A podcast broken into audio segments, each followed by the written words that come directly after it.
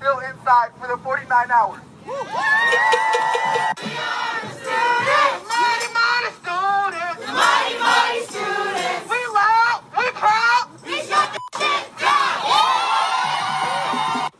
Got your back! We got your back! We got your back! We got your back! We got your back! We got your back! We got your back! We got your back! Everyone, and welcome back to Wisdom Weather, the show where you can tune in every second Friday of the month from 4 to 5 p.m. on Listen Up Youth Radio and KRSM. And today I have a really special episode. I have myself and the fellow members of the Coalition of Student Leaders, or CSL for short, and we really get into what it means to be a student leader and how the occupation and the strike has not only affected us, but the toll it's taken on youth leadership and the Minneapolis school district as a whole, especially with desensitization throughout the school board. And I really hope that y'all enjoy. Um, we put a lot of time into this episode, and it means a lot to us, and I hope it means a lot to you. Hope you guys enjoy. Bye.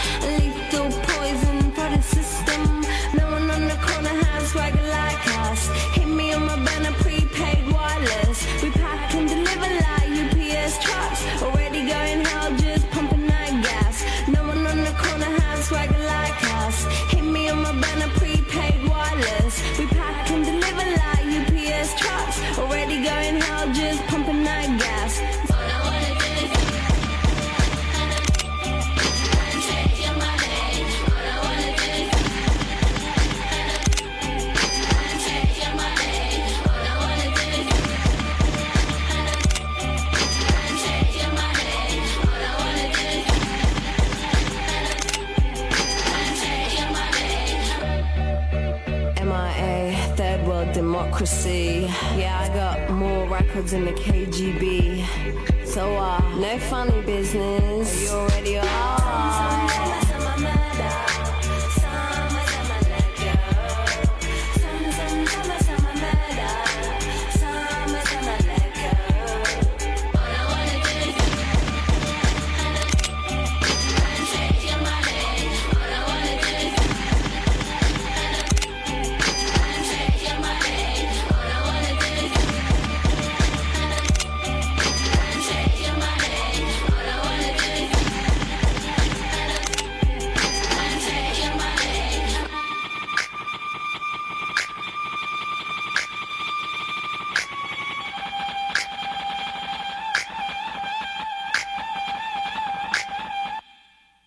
Name is Helena. I use she, her pronouns. I am a senior at South High, and I joined the CSL to give students a voice. I am tired of um, the system and big um, problematic and social issues not involving the students and not involving the youth. It is very important that we get our voice out there, and I wanted to bring that to light and help be that um, speaker. Uh, my name's Layla. I'm a senior at South High School. I um, am part of CSL just because because I think that um, teachers are consistently undervalued in our society, and it's really important.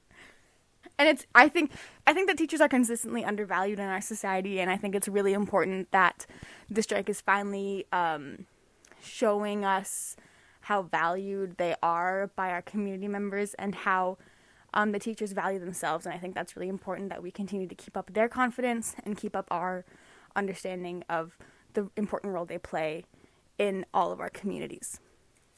Hi, my name is Amy. I'm a high school senior and I'm a full spectrum birth doula. I joined CSL because um, I really truly think it's more than just about, you know, giving a voice to the students, giving a voice to our educators and um, marginalized peoples in our society, but it's about mobilizing um, all of us, especially students, um, to really create that change um, and to collectively uh, organize our power. My name is Dom. Uh, I'm also a high school senior. Um, why I joined CSL? I would say I joined CSL to give students a voice and also like stand up for students of color through like the school system so that uh, specifically black students can have like a better experience in school than I did. Even if that's just a little bit. Yeah. Y'all already know me. I'm Zaraya, the host of Wisdom Weather, and the reason why I joined CSL, which for y'all who don't know, it's the Coalition of Student Leaders. Um, I joined CSL because I think it's really important that within the school district that the Minneapolis public schools they're able to have more equitable resources and that students of color are able to have teachers that look like them and students are able to demand their rights. Um, hi, my name is Ayala. I'm a high school sophomore and I joined CSL to empower youth and um, um, advocate for black students and disabled students. Awesome. And so I know the first thing that we kind of did as CSL was start the occupation. And I know, you know, a lot of us we joined at different times. And me, Helena, and Layla, we were the first people there um, at that initial meeting. And I kind of want to hand the mic over to Layla to see what that initial meeting looked like for you because you kind of had us come to that. Yeah. Um. So the first meeting that we went to, it was uh kind of like a happy coincidence, I guess, because I was talking with some people about um how to escalate the strike and how students can get involved with that, and then literally that same night, I got a um I got a message from someone that was asking if we could attend a um, if like youth could attend a meeting um, where they were planning an occupation of the Davis Center. Um, and I was like, that is literally perfect timing. So I got um, the three of us, and I got the three of us and a few others together, and we went to this meeting. And the initial plan, the people who had um, started the meeting initially had planned for it to be um, an occupation by by um, by teachers and parents. But a it's really difficult for parents to hold an occupation because they have jobs and kids and teachers, especially in the Davis Center during this time while they're on strike. It's like a real risk to their jobs and also their families. Um. So when we got there, we were just kind of like, this seems like the perfect opportunity for students to get involved because it's a really it's it's a role that students are most capable of playing. Um, and so that's kind of how it went. It was a lot of the first a lot the first part of the meeting was a lot of convincing people that students were capable of this, and then we moved on to start planning it, and that was how it progressed. Uh, yeah, sort of like what Layla said. I think a lot of it was persuasion and um, just trying to get the youth to be able to be involved. Because originally, I don't. They weren't planning on having youth. They were making it sort of harder for us to come because they were thinking about the uh ohs and things could that could happen, and they were more leaning towards the idea of not having youth at, there at all because of all these complications that they put on in their head. So we made it easier for them and um, came up with our own version of what they wanted to do. And the next morning after that meeting, we made a vote and decided to make it entirely youth led. And so that is how we got to where we were. And we got more people involved and created CSL. Cool. And I know Amy and Dom, I kind of recruited y'all. I asked y'all if y'all wanted to show up to the meeting the next day, and I didn't really even know what that would look like. But what did it feel like for you guys to come on, also not really knowing what was happening and kind of having this hearsay knowledge of what was going on? I gotta be honest, you know, when we first heard, you know, our Dom and I's agreement was like, we're just gonna go in to listen. We're just gonna go in to listen. We're just here to observe. We're not getting involved in. Sh- we're not getting involved in anything. Um, but then you know we like we were there. We started listening, and y'all like it was like serious. Um, and th- that's when we were like, we have to be a part of this. This is this is where the real change happens. This is where students. We, th- this is where we as students can really make a change. Um, and it was, I want to like congratulate y'all for like even coming up with this idea because I know like Dom and I were like, we were hesitant at first, and so I really want to commend the rest of you for like being able to like jump on and envision this first. I mean, Amy explained it very well. Just we were really just coming to listen and observe, and just you know seeing everyone there like, hey, let's plan this. Let's let's make it do what it do. It was like it was kind of encouraging. Like, hey, you know, let's let's definitely be a part of this. Um, me and Amy were like two student leaders at Southwest, so you know, kind of uh, it'll kind of help for like mobilizing students. Mm-hmm. And I know Ayala that Helena kind of recruited you through a group chat almost. What was it like coming in from there? So I didn't know anyone, and I actually really didn't know anyone in the group chat. Um, I don't go to school um, in the city, so while I have um, a lot of desire to like be organizing and stuff, like I just felt really lost because I didn't know who to talk to. I don't really talk to many people in the city, so as soon as I saw that invitation, like I knew I just had to be there and I had to be in the meeting and I had to just jump in and just offer what I could. Um, my family, um, I know that organizing and revolutionary action is very important to us, so we had already been discussing things like escalating the strike um, through an occupation, as both my parents were in the union. So as soon as I got that invitation, I just I knew I had to be there and I had to give it everything that I got. And so I'm really glad that I came. Um, it was really anxious because I didn't know anyone. Um, but yeah. Also, Markiana, who's our um, seventh co-founder of uh, CSL, um, my mom and then me um, recruited her from because she had already been involved a lot in um, work against pr- police brutality with TCC4J here in Minneapolis. And I think also it's really cool that all of us somehow came together and formed this group because whenever people ask me about it, it's like I don't really know. It feels really spontaneous and like it happened on accident. Um cuz when we were first planning the occupation and I was thinking about it, I was like, "Oh, this is going to be a one-time thing. It's not going to become coalition of student leaders." The fact that we even have a name is really crazy to me. Like I feel like I wasn't even in the room when it happened, but I was and I was listening. and I was very attentive while we were there too. And I think also the thing that I think really brings us all together is that we're really passionate about youth voices and what that means to us and having our voices be heard and having our perspective um, out into the world. And it's been pretty nice with this past couple of weeks because I feel like I've been able to build community with my teachers and the parents of students around because that we've centered our voice so much and I want to know what that experience has been like for you when when either you were on the picket line or you were protesting or striking with your teachers I mean what was that experience like for you guys?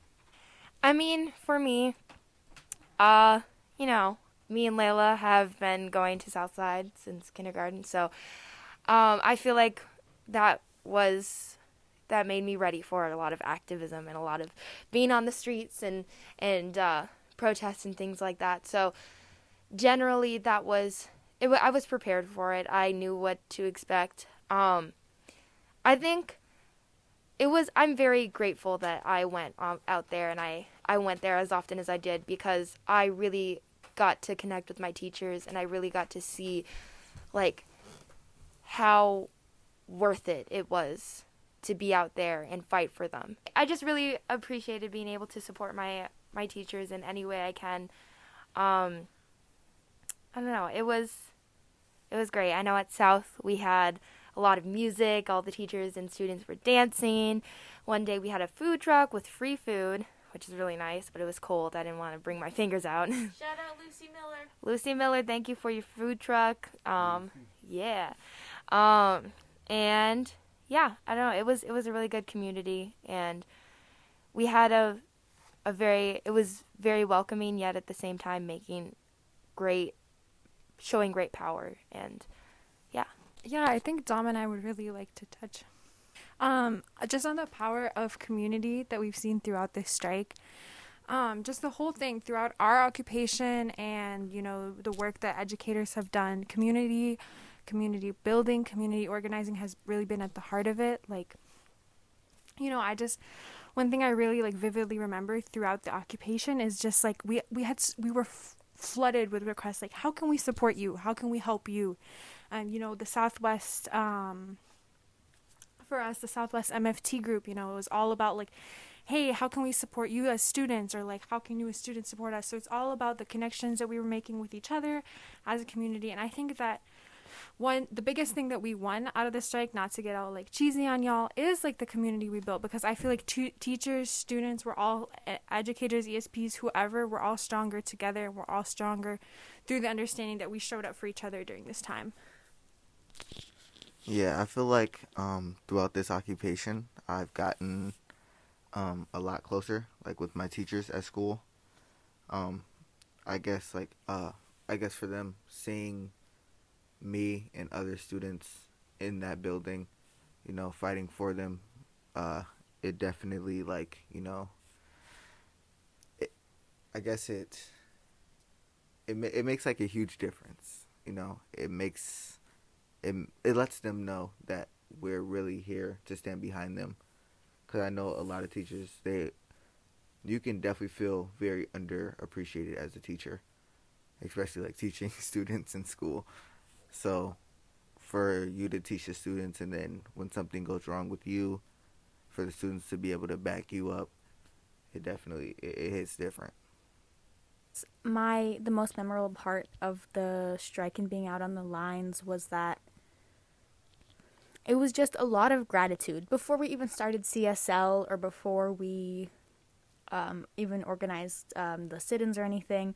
Just like my first day out on the picket line, people were like, "Thank you for being here." My teachers were just happy to have students there, like with them, and it made them feel like they were doing the right thing, and there was people like backing them up and they didn't they weren't doing this alone and then after we started csl and after we started the occupation it was like even it was so much more of that they just like multiple people like were in tears when they like came up to me and were like hey like i just so appreciate what you're doing like you, like your voice here is like what's like making the biggest difference like they were just even like when it got hard or stressful like for us like with the organizing it just it was like always like so worth it like when a person came up and was like hey like this means so much to me. Um, I think um, the thing about picketing that had the biggest impact for me was when people started to care about COVID safety on the front line when I brought it up, and people started to care about each other's safety.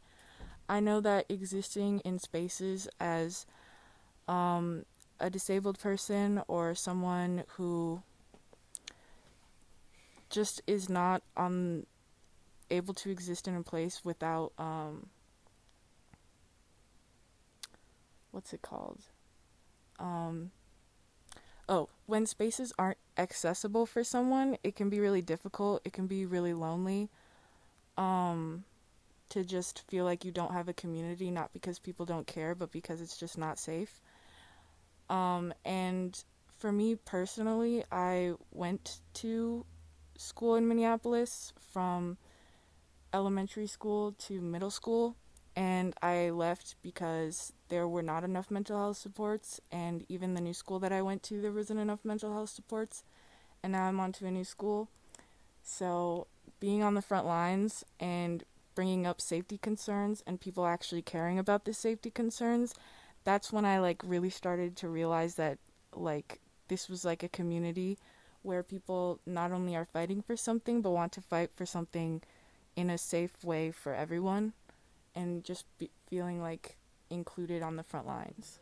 And I think the I think the thing for me is that when I first started going on the picket line, it was more of a, the feeling that I got from it and why I was out there was because I really wanted to be there for my teachers and I wanted to show them that I care in a way that was that you could visually see. You know, you couldn't see me caring every day by just showing up to class. You can't necessarily see me caring by doing what you ask me to do, but you can see me caring by going out and being there and stepping up when I know that their rights need to be heard. Um, and I think the thing that kept me out there was definitely, you know, it wasn't the weather. It was like other people were saying, it's the community of teachers that were there and just the love and support that just kind of radiated off of the picket line. It was kind of glowing, to be honest. And I think we had this really big um, mega picket on Lennon Lake, and it was South, Washburn, um, Roosevelt, Southwest, all the high schools, and a couple, I think there's a middle school there too.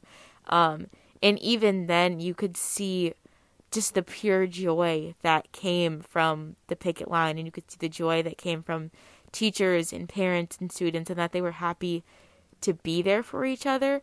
Um, and it really makes me realize that Minneapolis public schools, the students, no matter how separate you want to say they are, no matter how much South hates Southwest, no matter how much you like hate on a school, there's still like a bond there, no matter what. And we all deeply care for each other. And we all go through pretty similar issues, even though some have them more than others, you know? And I, I think it's really, really, you touch on a really beautiful point that, um, you know, at the end of the day, the majority of student support was with the teachers. We like I was, you know, I it was really like wonderful to see like everyone connecting over it. Like, yeah, I hope my teachers get what they need. Yeah, I don't mind going on break. You know, all of that. There's been so much solidarity between educators and teachers, um, which is really you know sweet to see.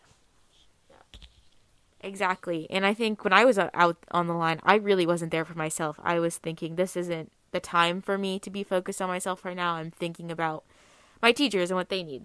And that kind of reminds me of when we had our KARE 11 interview and they really messed us up. And I'll have Dom speak on that because it was his quote. But Um, yeah, well, yeah, KARE 11, uh, they, they interviewed everyone in CSL.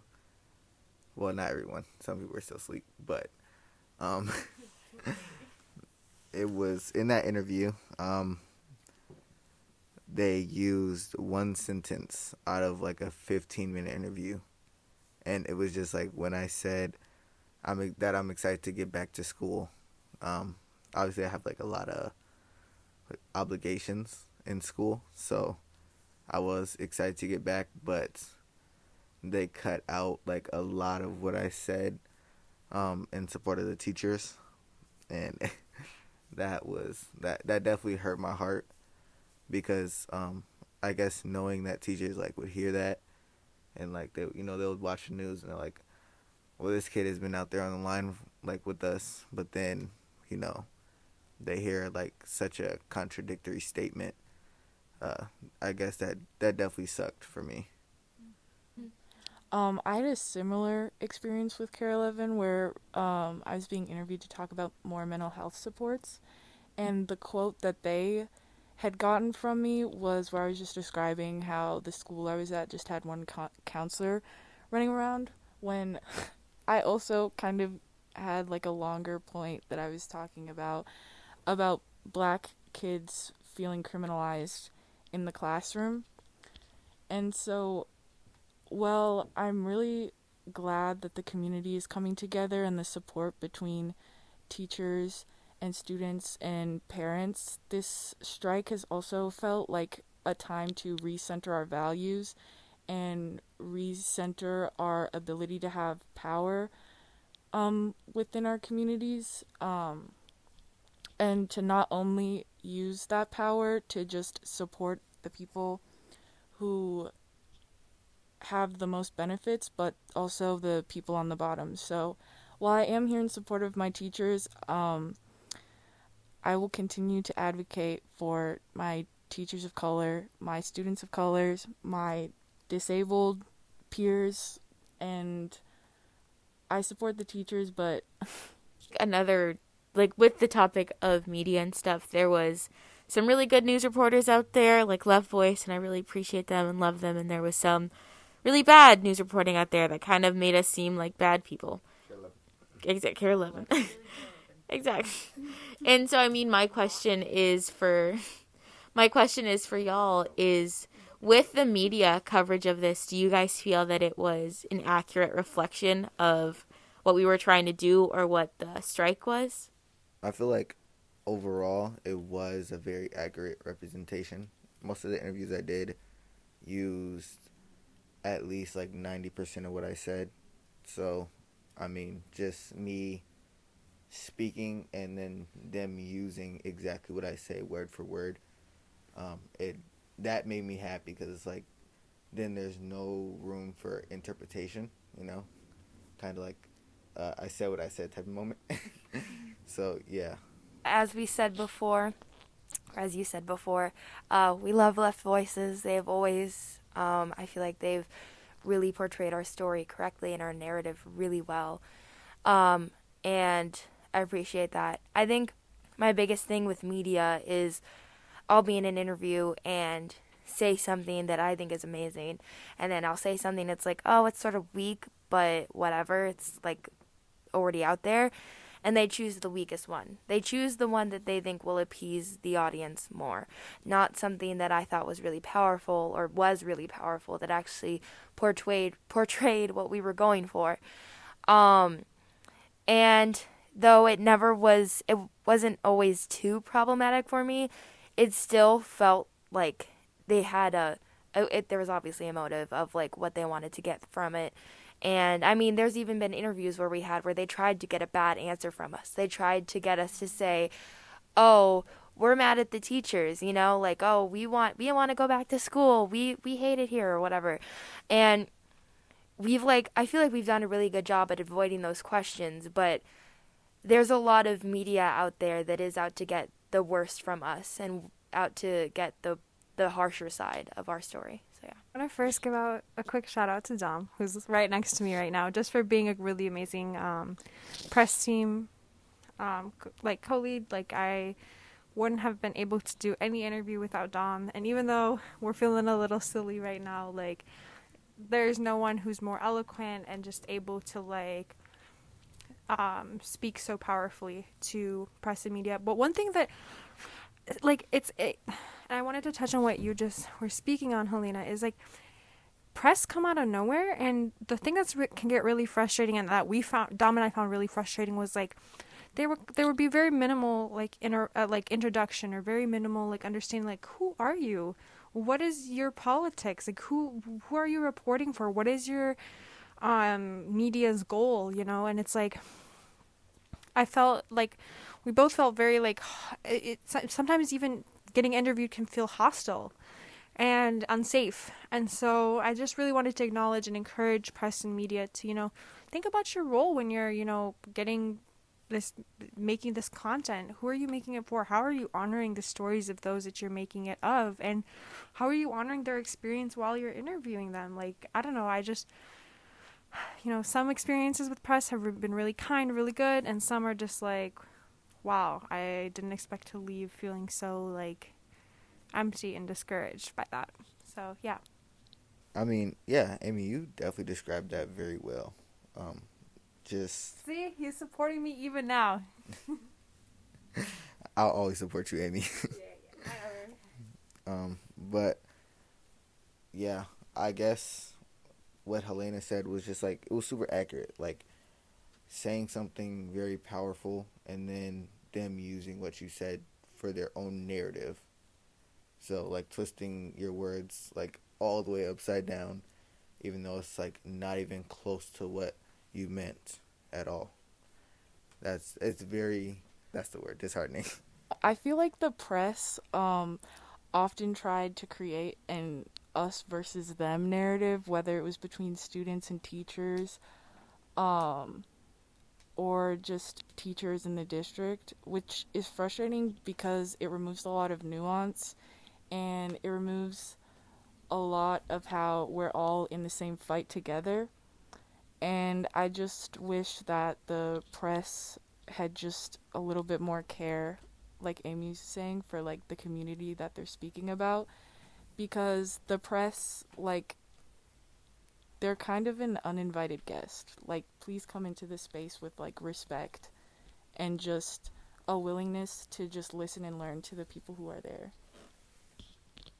Yeah, I totally agree. And that's why I definitely appreciate Left Voice so much. I feel like they were able to portray our story in a really beautiful way, in a way that felt really true to what was actually happening, whether that be putting out complete raw footage of us yelling at Ed Graff and the school board or them showing us showing the world the inside of the occupation and they were there every day alongside us and that was really nice to be able to meet them um, and I know also initially before the occupation happened, which we'll get into a little bit more earlier, um, Layla and Markiana had planned a student led um, walk over to the Davis Center, and I really want to know more about that from Layla. Um, yeah, that was the first event that that I think that was the first that was the first student event I had heard of. Um, it was it was a, it was relatively small. Me and Markiana and Jane uh, organized it together. Um, it happened like a day or two after we had organized it. Everything it's it's hard to organize things during a strike or like big events like these because it is you have to be fast and that can be hard. But people are always really ready to come out really fast um, at the same time, so it works out. But anyway, um, yeah, I don't know. It went okay. I hadn't I haven't organized anything in a while. I haven't I've been out of like the loop with like protesting and I haven't done speeches or chants in a while. But it was like really really nice to get back into it. It definitely feels like something that I'm good at and so that makes me feel confident. But um I don't know. We so we all met at North High School and we had some sound and it was the three organizers and then probably like 20 or 30 people. Um, and we marched from North High School to the Davis Center, which is just a couple of blocks. And it was really cool. It was actually, it was a lot of fun. It was really powerful action. My favorite part of it was when we were marching and we were marching down the street toward the Davis Center. And as Davis in the front of it came into view, um, we like as basically as we were like rounding the corner sort of like the teachers came into view and them with like their picket signs. And i thought that we were going to be like i thought we were going to be there alone. I didn't know that there was going to be people at the davis center at that time. Um but it was like super awesome to see them there. And then we like all stood there and we were facing each other and we were like chanting we got your back like back and forth. And that was really really cool. Um and then we went inside the davis center which was the first time that people had gone inside of it like for the strike outside of like negotiators.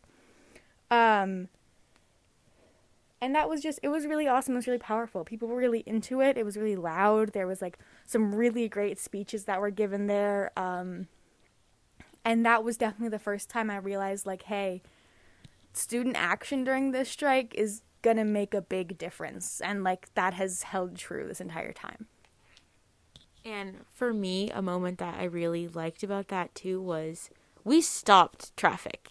The when we walked up there, cars stopped moving. There was I mean we got out of the way for the ambulances and stuff, but we completely stopped traffic and being able to be in front of our teachers and walk in as a united front was really really powerful.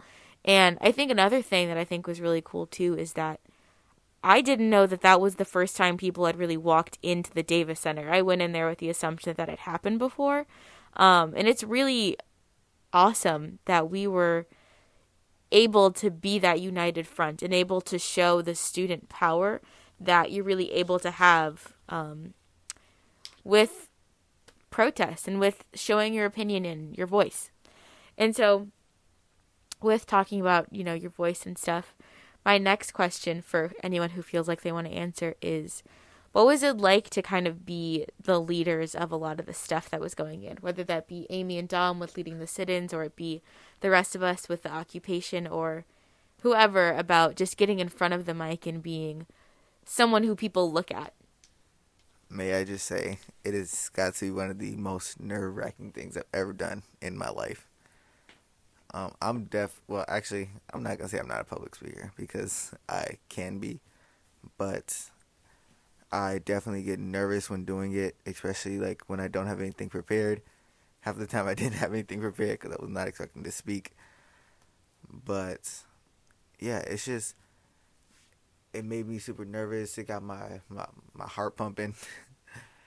but I think it was all worth it at the end when all the students walked out and the teachers just like you know looked at us and it was like just like just to see the look on look on their face like to just really let them know like yeah we got your back and like you know they kind of realized it yeah So I think for me, um, to be honest, I really wouldn't have considered myself to be like a public speaker that just speaks on the fly whenever. Um, and I went from that in three days to yelling at Ed Graff and calling him a coward right to his face and talking in front of a bunch of people. And that transition, one, happened really fast, but I think it was still really powerful to be able to find that for myself and realize when I talk in the voice that I speak in in my tone, it doesn't one only affect me, it affects the people around me, and that if you use it and you hold your voice and your power with care, people are gonna listen and they're gonna care for what you're saying. And I think that's really powerful and really important. And I feel like throughout this strike times, I think I've used my voice really well, and I'm really proud of myself for that. i'm proud of you too Thank you. Um, I also just wanted to say, like, it's hard being like leading something. It's hard because you know it's it's you have you know a number of people that are relying on your decisions and your planning and you know a lot of these these actions that we've made like especially for the sit-ins are like on the spot. So it's like what do we do next? What's next? You know and that that question is being asked on us. So no matter how tired you are how much you want to you know talk to your friend take a break it's always like you are responsible and that's a, that's a pressure that can be really hard to deal with. So i want to like thank everyone in this group and like you know you know snap up the people uh, in this group because like it's really leadership can't be done alone. Um, and i think that one thing this group does really well um, you know is lead together. And we all take different parts and we all support one another um, and that's the beauty of it so yeah I can be a public speaker on certain days. I have my off days, I have my on days, you know how it goes. Um, but definitely on the first day of our occupation, that was a for sure off day. Um, we got there, the sit-in just ended, and people were sort of lingering, and I it was hard to figure out what to do next. It was like starting the occupation, like we announced it, yes, but what do we do first? Do we draw? Do we have people dance? Do we have people chant? We didn't know where to go. And I think trying to find out where to go from there and what to do was um it was hard and tricky, but I think we eventually found our ground. I mean, we did. Um and it became a lot easier throughout the rest of the week, especially when we got more people and we felt more power behind us. It became more smooth to just be able to organize and lead the people around us. I also found that it was my best way of organizing was starting some chants, you know, hyping people up. That was that was my my favorite way of organizing and getting people together. So yeah. Um, I know for me personally, I didn't do much speaking to people as a group, and I found my place as an organizer, mostly planning events, but also I made a big effort to talk to every single person who was there. Um, I introduced myself. I wanted to know the people who were supporting us and just talking to everyone. And I feel like that's really big for leading a group of people is like knowing who is there and who is beside you. Like, oh my gosh, it was wild. I remember on the second day, someone had come to the occupation and I had seen that person picketing with like my dad every single day, like literally on the front lines every single day. So for me personally, even though like public speaking is something that like I'm really just listening and learning from the people here who I really look up to y'all for just being able to do that kind of stuff. I'm listening and learning, but I'm also just want to say that talking to the people there individually is another really big important thing for being able to lead a group of people.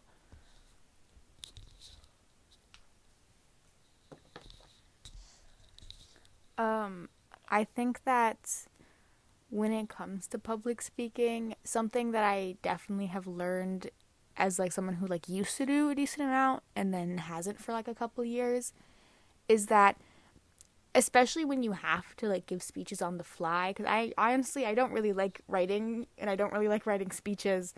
Um so I prefer to just have like notes but not like a fully written out thing. Um but I it's just it's really useful it's really useful with public speaking um, to just listen to other people give their speeches because then you can think of like points that you want to make or you can say oh my god i really like the way that they said that um, and just like the more you listen and the more you're engaged the better your like skills become and i think that that's like a really important part of public speaking and why it's so important to come out um, on the lines because you don't have to be a leader right away, but you learn those leadership skills just from being there and observing. And I think that that's like a really good and efficient way to like learn how to organize your own protests in the future, stuff like that. And I know we haven't necessarily been a group for very long, but what do you think has been your favorite moment that you've gotten either from the occupation or the picket lines or with us as a group as as CSL? And I'll hand it back to Layla. Okay, is today our eight day anniversary? Yes.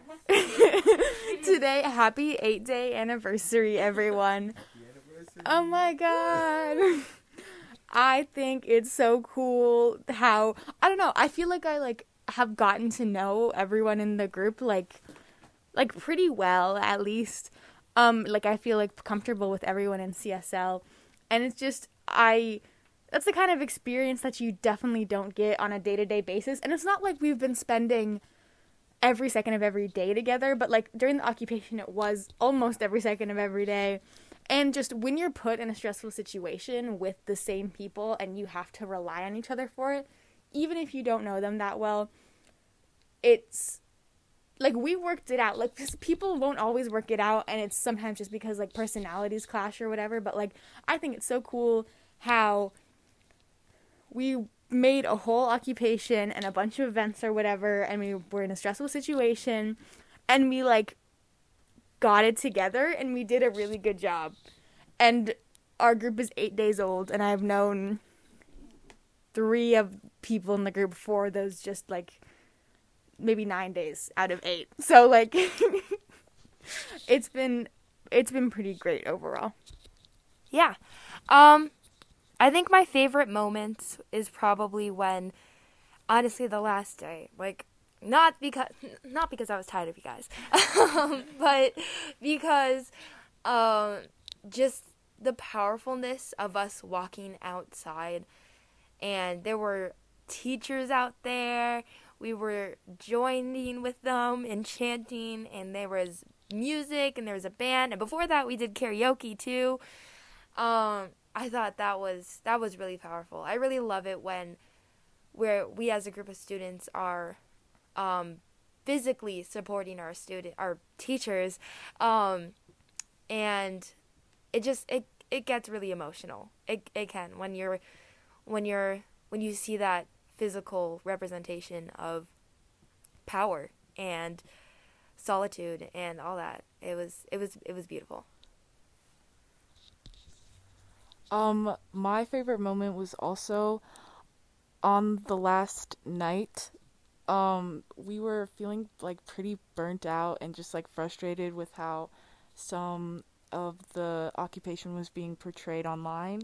And we just came together as a group and had all of the students come out and do a circle and talk about why they were there and stuff. And that was just one of my favorite moments because I feel like it really powered us up again I feel like we just collectively just got really excited about this occupation and what we had done and just felt proud of ourselves. And I just think my favorite moments are when we get down, but then we bounce back. I think a, a favorite moment of the strike for me was when this was also the last day, and we were handing out food to everyone, and me and Layla had walked outside um, to make an announcement about it on this really cool fire truck. Um, and one, it was a beautiful day outside, and I got up on the fire truck, and me and Layla walked up, and I saw probably a thousand teachers, um, and I got to talk in front of them, and that was really one really awesome and really beautiful to just be able to look up and see all these recognizable faces that I had seen for a really long time and be able to look down and see my dance teacher, look down and see teachers I hadn't seen in a while. Um, and as we were making the announcement about how we were going to be serving food at six o'clock, I got down and then I saw my kindergarten teacher and I hadn't seen her in forever.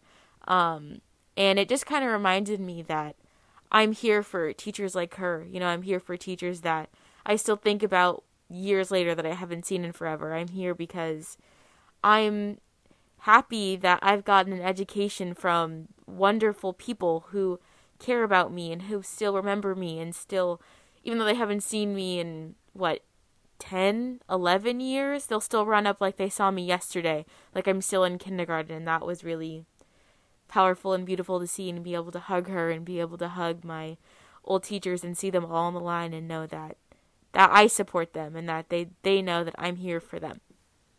I have like a couple favorite moments. I was definitely trying to choose, but I definitely just can't.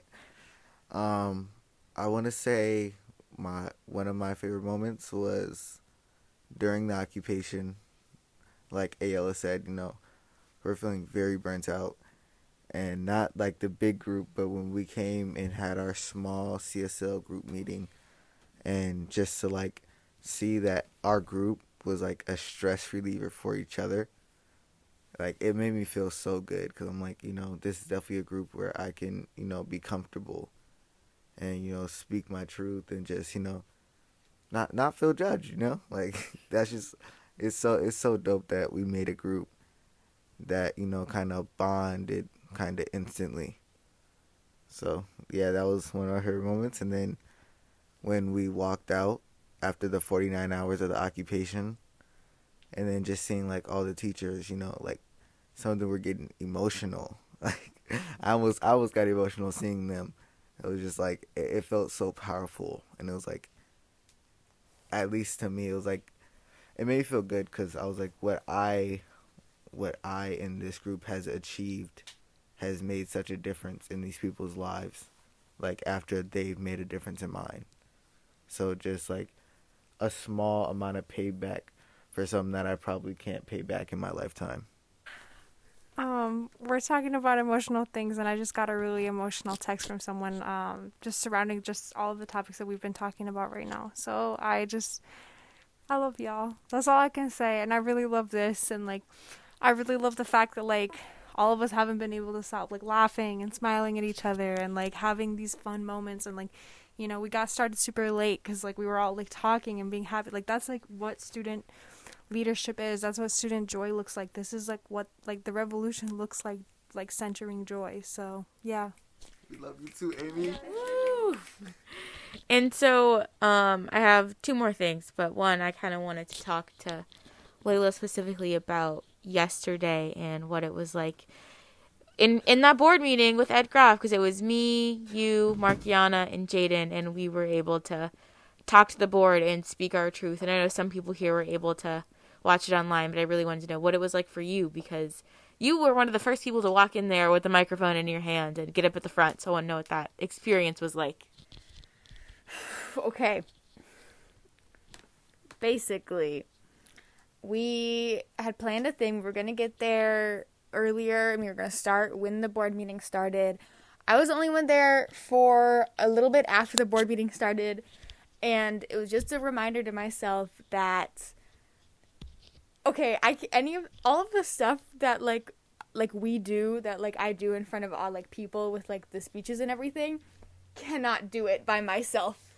Mm-mm. I need like three people minimum to get you know gotta get that validation but also just like it really really helps to not be alone like you can do so much more when you just have people behind you and that was actually just like a good reminder of that um but like people like arrived it was like um and Jaden and Markiana and the four of us we had heard that they weren't letting people speak and that um the vote was gonna happen since it was like so we were like it's time to go it's time to go. So we just like went in there we had some tiny bullhorns we had a speaker and we were just we started chanting we went in and we walked in and like i was so proud of us because as kids and as students you're taught to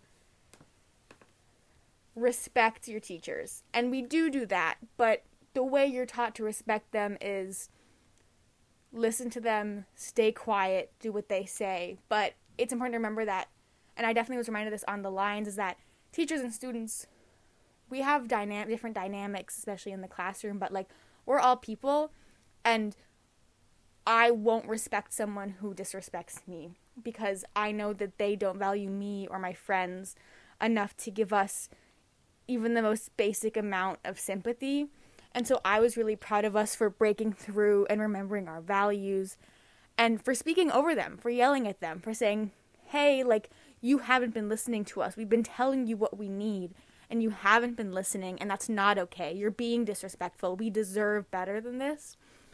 And I was just so proud of us, like, for doing that. Like, we really did stand up to them, and we at least some of them definitely did listen. Ed Graff, actually, it was the first time that we had seen like almost all of the board members at all. um, specifically Graff though, except for the time that we tried to chase him down. um, um, but they they a lot of them looked really really pissed, and Graff found a really terrible excuse to leave because we used a curse word. Now I know I'm not allowed to curse on the air, but Ed Graff, just so you know. I'm so sorry that your delicate ears couldn't handle a curse word. But um anyway, um I don't know. It was like it was an awesome experience and it was really cool to make them mad and it was really cool to get in Graff's face and it was I was also really glad to I didn't feel like when I walked in that I had any personal like points to make about it. I didn't know how I hadn't really figured out how affected I would be by the school extension at the time, but I think that the role that I walked in and I was like, this is the role I'm going to try to play is I'm not going to let the school board speak. I'm not going to let them talk over like the people here. I may not have a specific point or story to tell, but I definitely know that they don't have anything better to say. So I made sure to interrupt them. And then other people spoke up and told these amazing stories. And we talked to this awesome kindergarten teacher, and we talked to this um, parent group who was there, who was like all Spanish speakers, and there wasn't a translator, and they were really angry with uh, angry about that. And so we got angry with them, and it was just really awesome. And it's especially awesome now today hearing that um, Graff is leaving and has rejected any uh, extension of his contract. Um, so, you know, Kim Ellison and Eric Moore, uh, you're next. May I just say I'm proud of everyone who was in that board meeting yesterday. Let me tell y'all, I was repping y'all at school all day today. I was like, that's my group right there. They they shut down the board meeting. That was them. That was our group. No, for real. I was telling everything. I was like, did y'all see what I saw? Cause That was CSL. no, people were showing the video was being shown in our classes.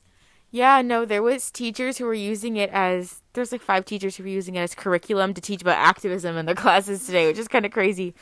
But um I think for me when I walked into that room too, I also really didn't think I would have anything to say, especially when it was just four of us. I was kind of worried it was going to be just chance for a little bit, and then I kind of realized that with my job, I'd have to leave school. I'd have to leave school early to get to work, which there in no way is that fair to anyone and I honestly really didn't anticipate myself yelling at the school board. I didn't anticipate it to get quiet and me being the only one talking. for minutes.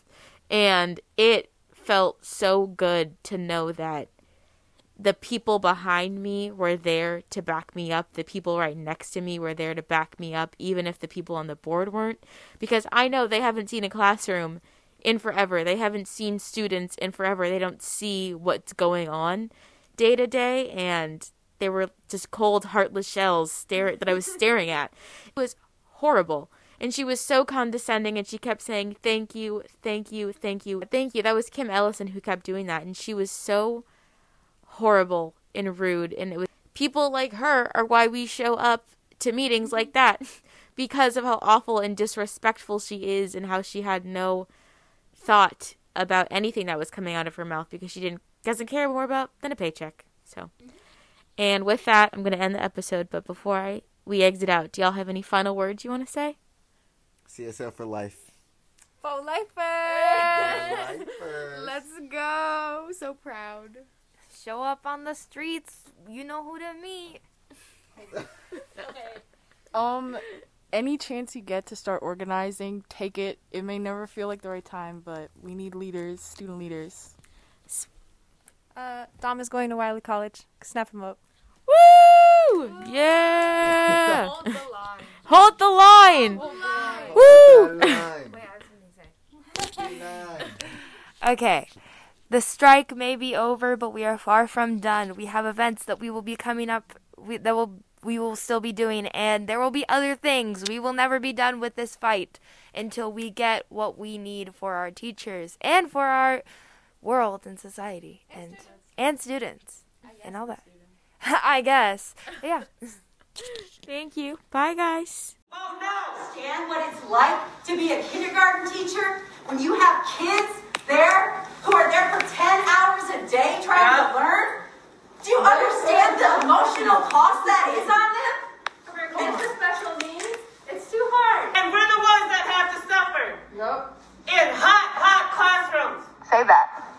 Extra time. Students have to go to work. Students have to go home and make food for their siblings. Students have to go home and do babysitting. Students have responsibilities. They gotta get home. They don't got time to wait extra at school. And that's it for Wisdom Weather. And again, you can tune in every second Friday of the month from 4 to 5 p.m. on Listen Up Youth Radio and KRSM.